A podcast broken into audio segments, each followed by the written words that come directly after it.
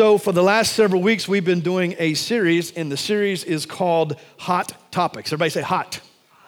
You still haven't got that right. It's hot. There you go. So, um, the reason why we were doing a series like this is because in summer there are so many people gone one week and gone the next. And so, we like to do a series that if you're on vacation one week, it doesn't have to be connected to the next. And so, you can pick up right where you left off. But I would encourage you, if you've missed a few weeks of the Hot Topic series, to go online, go on YouTube, and watch those. We have had so much good feedback about some things that we have said. So, what we've done is taken a topic that is hot and controversial in our culture, and we just open the Bible and say, how do we as believers um, respond to these particular topics? So a few weeks ago, um, I, I, thought this was a great idea. I thought we'd talk about politics. As I started speaking, I'm like, why am I doing this? But as we worked our way through it, I believe it helped a lot of people. So basically, we just took the Bible and say, how does a believer vote? How does a believer um, conduct his beliefs as far as politics? I didn't tell you who to vote for. I wouldn't do that. But I do believe it will help you, especially we're coming up into another election year. So we talked about politics, how to recognize what convicts us. Last weekend, um, I did a message called Racism, Removing What Divides Us. And I shared with you what the cure for racism is. And so um, I would just go on YouTube, I would watch those. So here's my title this morning um, Truth Decay Responding to What Confuses Us. If you haven't noticed, Maybe you live somewhere in a cavern. Um, our world is a little jacked up. Did y'all notice that? it's very jacked up. It's really, really confused. So, this morning, I want to talk about how we're watching truth decay. I want to share with you what our response is. I want to explain what's going on in the culture around us. And I want to start by saying this because of what's happening in culture right now, culture is in a very confused place, and we are watching the consequences, and we are experiencing the consequences of letting truth decay. And so let's talk this morning about how we respond to that. I'm going to start all the way back in the Old Testament in Second Chronicles, chapter 15. Y'all ready to go this morning? Second Chronicles chapter 15, first six verses. The Bible says this Now the Spirit of God came upon Azariah, who was the son of Oded, and he went out to meet King Asa, and this is what he said to him Hear me, Asa, and all Judah and Benjamin. The Lord is with you while you are with him. If you seek him, he will be found by you.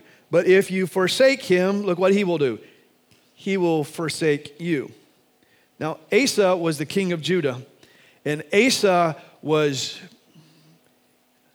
Asa began to remove the idol worship and all the immorality that was connected with that. He reestablished God as the one true God. He um, made national observances that people would follow the law. So Asa was doing some righteous things in the middle of a lot of unrighteousness. So verse 3 says this For a long time, Israel has been without the true God. They've been without a teaching priest, and they've been without the law. So think about this nation who was God's people. The Bible says this that at this point they found themselves without the true God.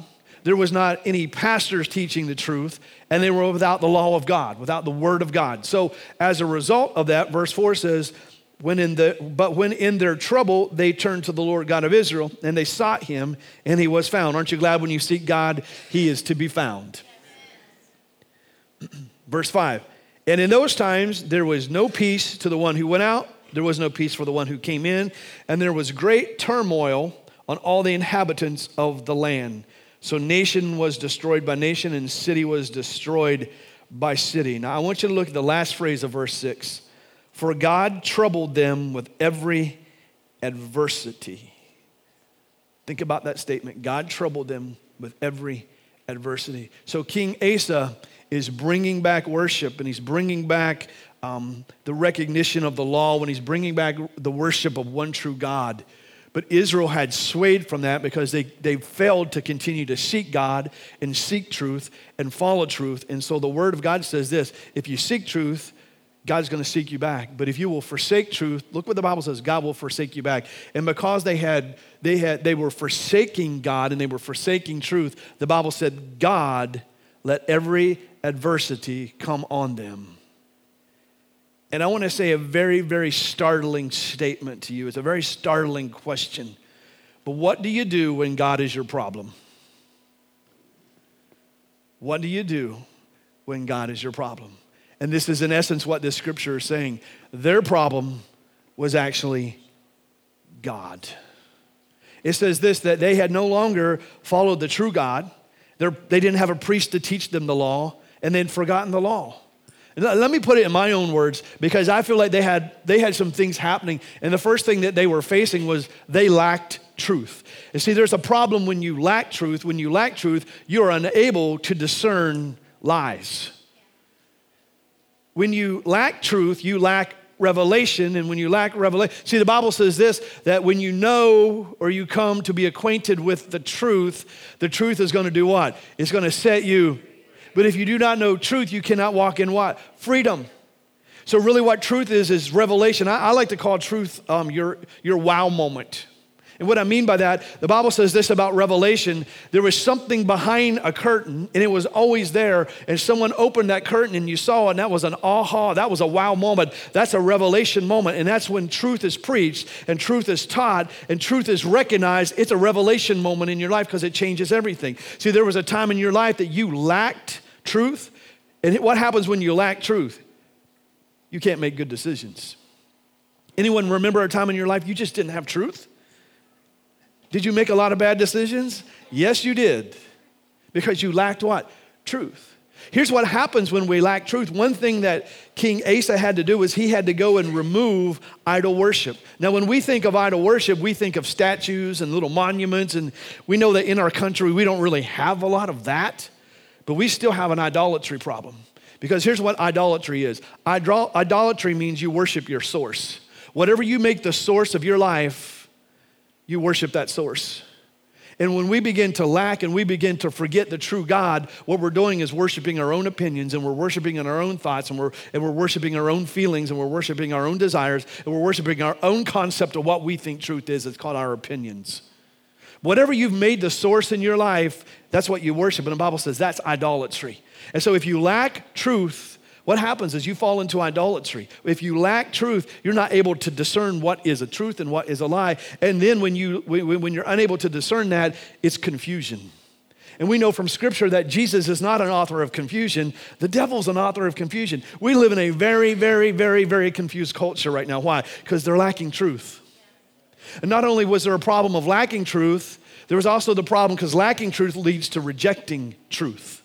It's one thing to lack truth, it's a whole other thing to begin to reject truth. And so, listen to this statement if truth is silent, human opinion prevails. If truth is silent, our own opinion begins to prevail. And everyone has an opinion, right? And that's one thing everyone holds. But if we do not have truth, see, we need to make the words of Jesus our opinion. That's the truth. But if, if truth is silent and it's rejected, then what happens is human opinion begins to prevail. If no revelation is taught, here's what happened human opinion begins to neutralize the Word of God. And there is a push today, there's an emphasis to dumb down the Word of God. There is a push today to say the Word of God is not for now and it's not truth. And what we're doing is elevating our own opinions. And we even do that sometimes in our own lives. But culturally, nationally, that's what's happening right now. We've rejected truth.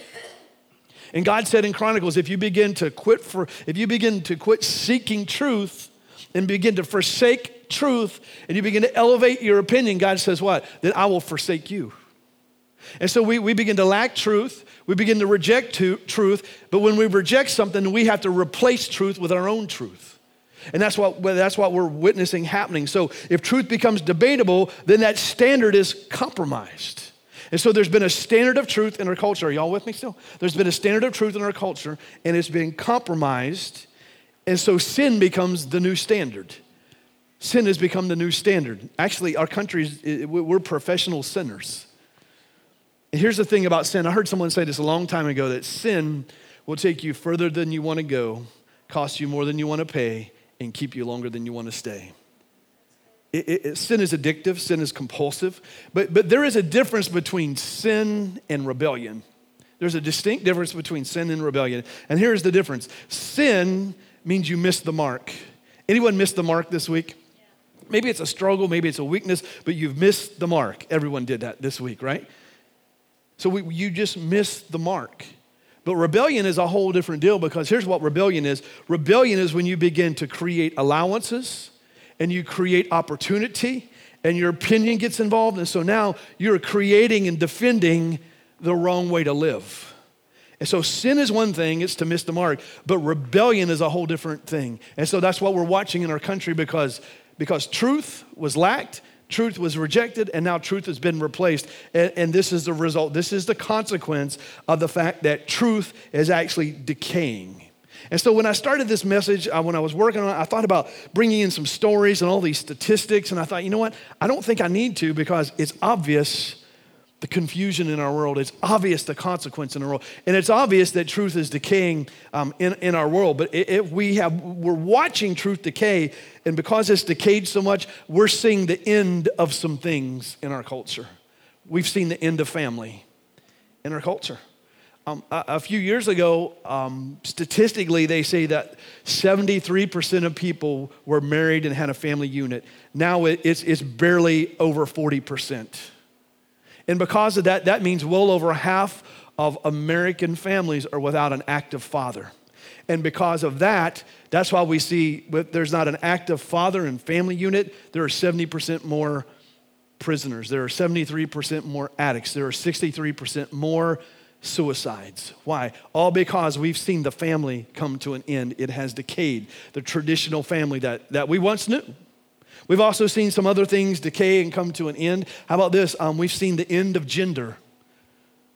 Our country right now has a crisis of identity.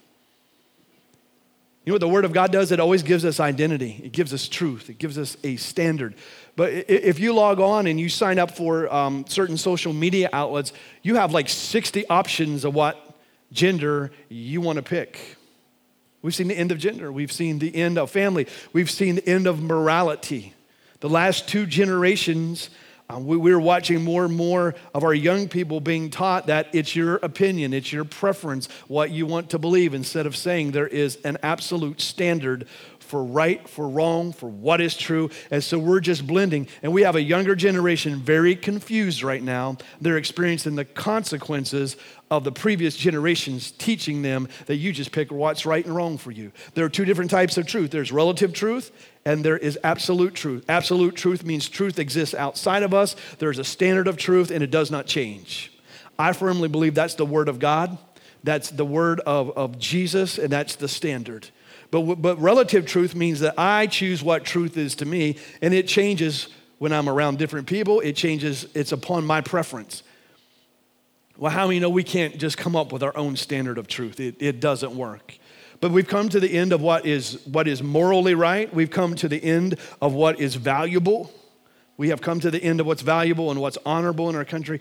And most importantly, I believe this we've come to the end of accuracy because we've watched truth decay. We watched it disappear, and it's left us very, very, very, very confused.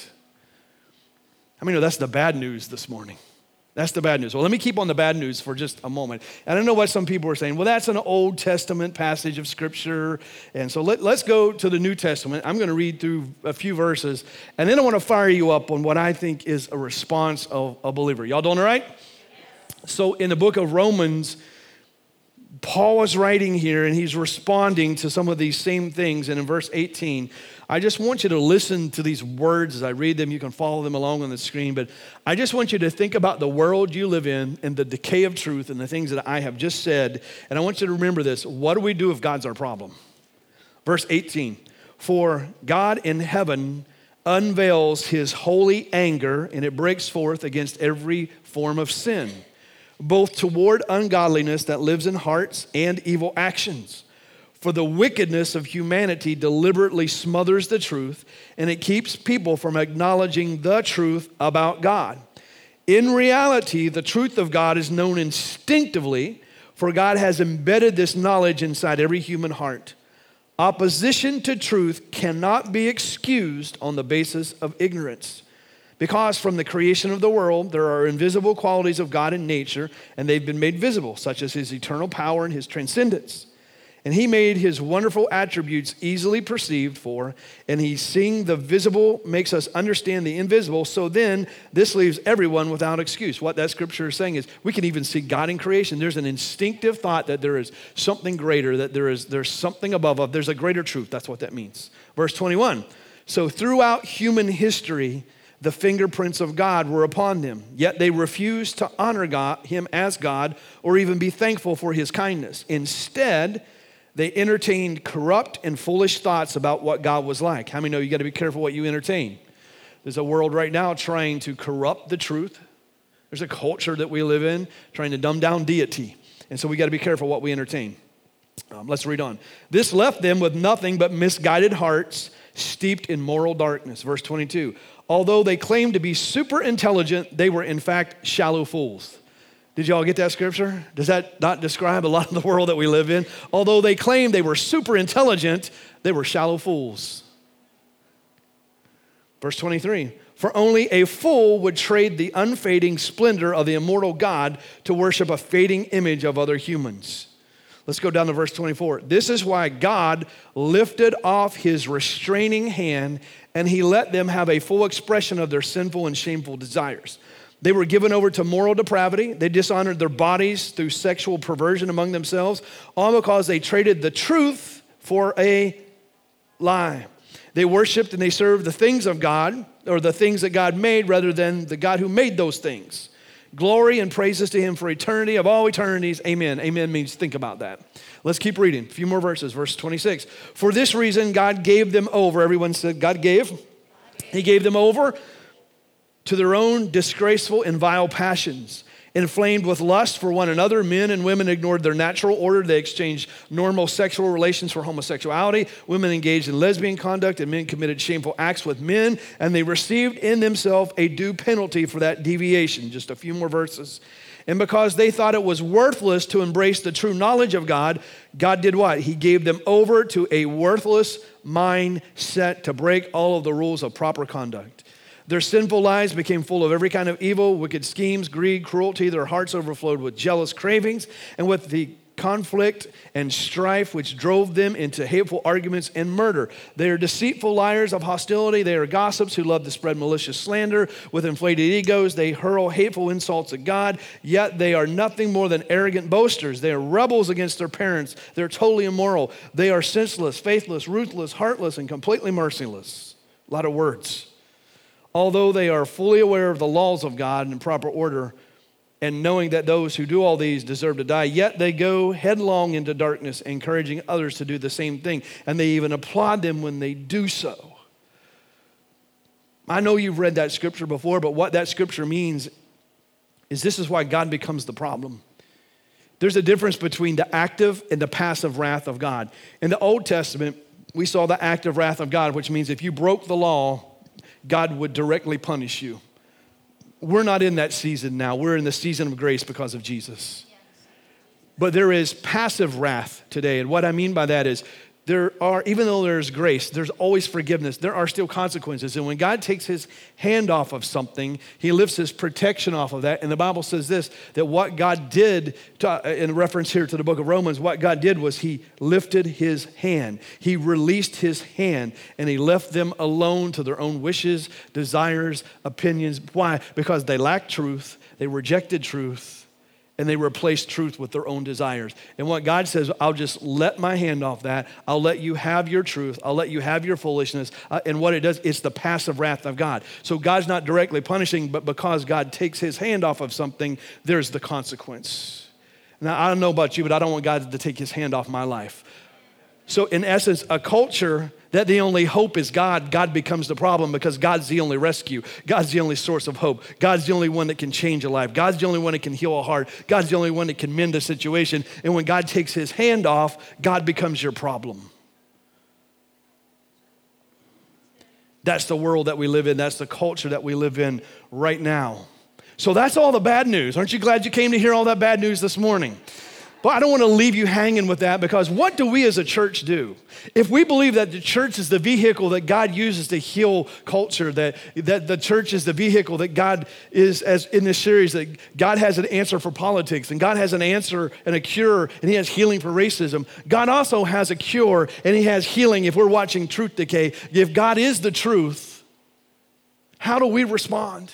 So I want to share these real quick three things with you um, that I would like to summarize and say, how do we respond as a church? How do we respond as a believer in this culture where truth is decaying and gender has ended and family has ended? What do we do? First of all, here's what we do we have the courage to stay under the conviction of the truth of the Word of God. It takes some courage to live in this world that we live in. Are y'all with me? It takes some courage. Let me, let me use a different word than courage. Boldness. Let me use a different word than boldness and courage. Faith. I, I want to challenge you to, by faith, stay under the conviction of what's true. If all the world has become, um, they think they're super intelligent, but they're really foolish in their thinking, don't you sway that way. See, I've watched something happen over the last several years in the church world. Um, uh, uh, several years ago, the church swung way over here because we made ourselves judge and jury about everything that was wrong. And then we became isolated and ineffective. So then the church swung way back over here, and we wanted to be so relevant that sometimes you can't tell the difference between the church and the world. How about we just swing right back in here and be the people of God? Now, but I want to challenge you. It's going to take some courage in a crazy world that's jacked up. It's going to take some courage for you and for me to stay under the conviction of the truth. It just takes some courage. If everyone else at your school, if everyone else at your office place, if everyone, every message coming through entertainment and TV is saying the opposite, it's going to take some courage to stay under the truth. Courage. Everybody say courage. Then what do you, what do, you do? You, you got to have some courage to stand under the conviction of that truth, but then you got to mix that conviction with compassion. You have to mix the conviction with compassion. I want you to think about this. If God's our problem today in culture, if you're a born again believer, if you're a Christ follower, you don't have a God problem. You don't have a God problem. What's that song? I got 99 problems and you're not one.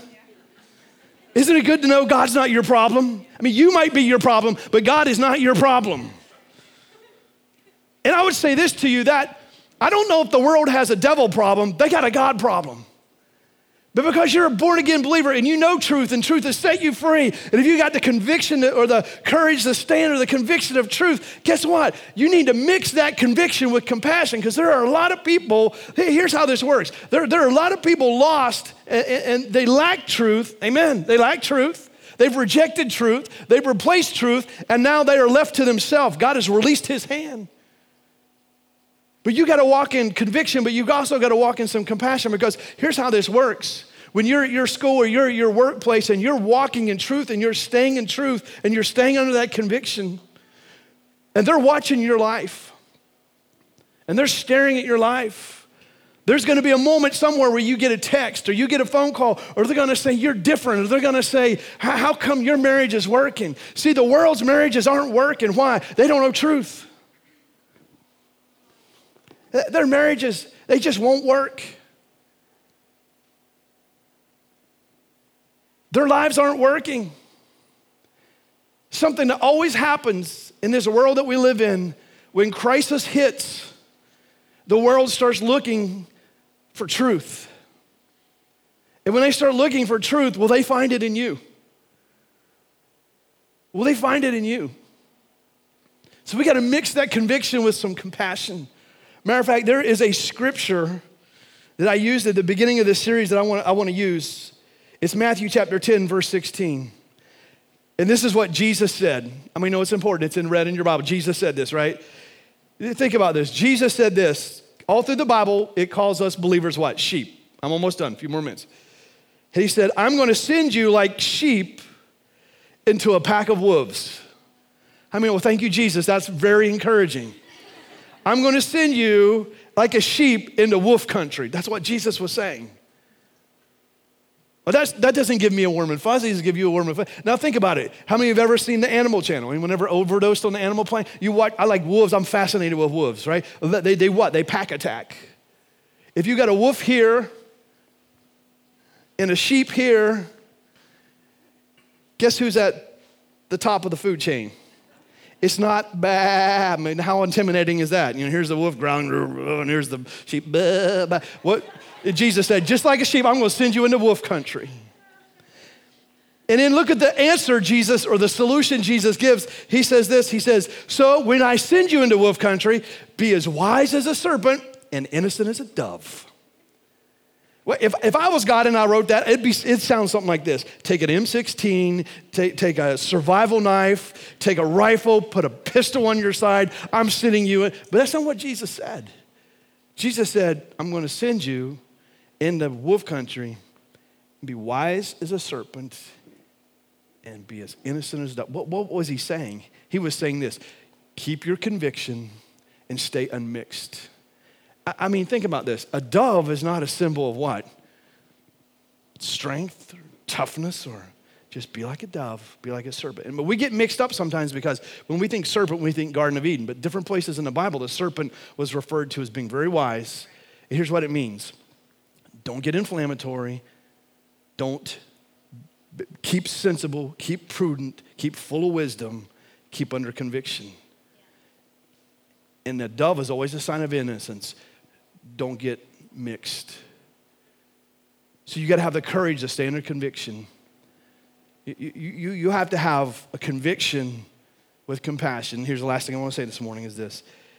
Keep your compassion without compromise. Keep your compassion without compromise. How does a believer live in a world that we're living right now, you have enough courage to keep your conviction. You keep that conviction, but you have compassion. And you keep that compassion without any compromise. So I wrote this down at the very, very end of my message. And like this, this would make a great tattoo. This would great, make a great tweet. This would make a great, this would make a great post. Let's all stand to our feet. I, I kind of want to wrap this up this morning with this statement.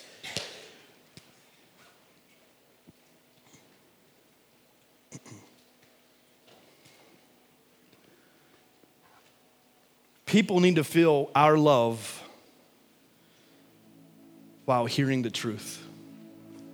People need to feel our love while hearing the truth. And you know what?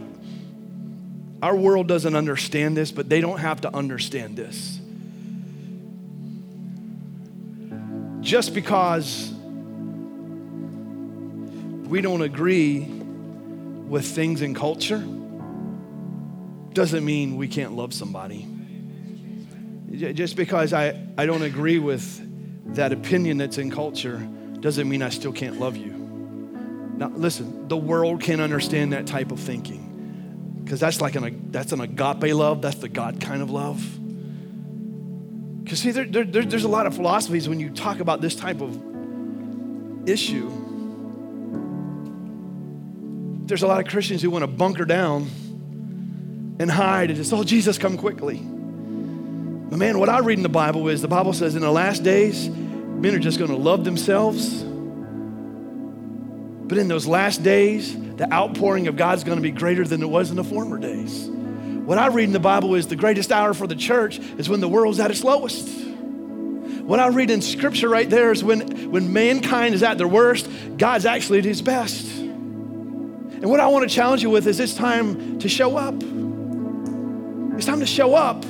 Keep your conviction.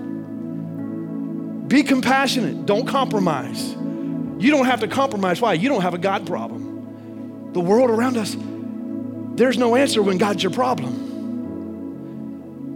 But you don't have a God problem. Actually, you have a God solution. You ought to be grateful about that because there was a time in your life you had a God problem. And if God's your problem, there's no answer except your own opinions and your own thoughts. And how many have ever let your opinions lead you, guide you? That's called all your junk, right?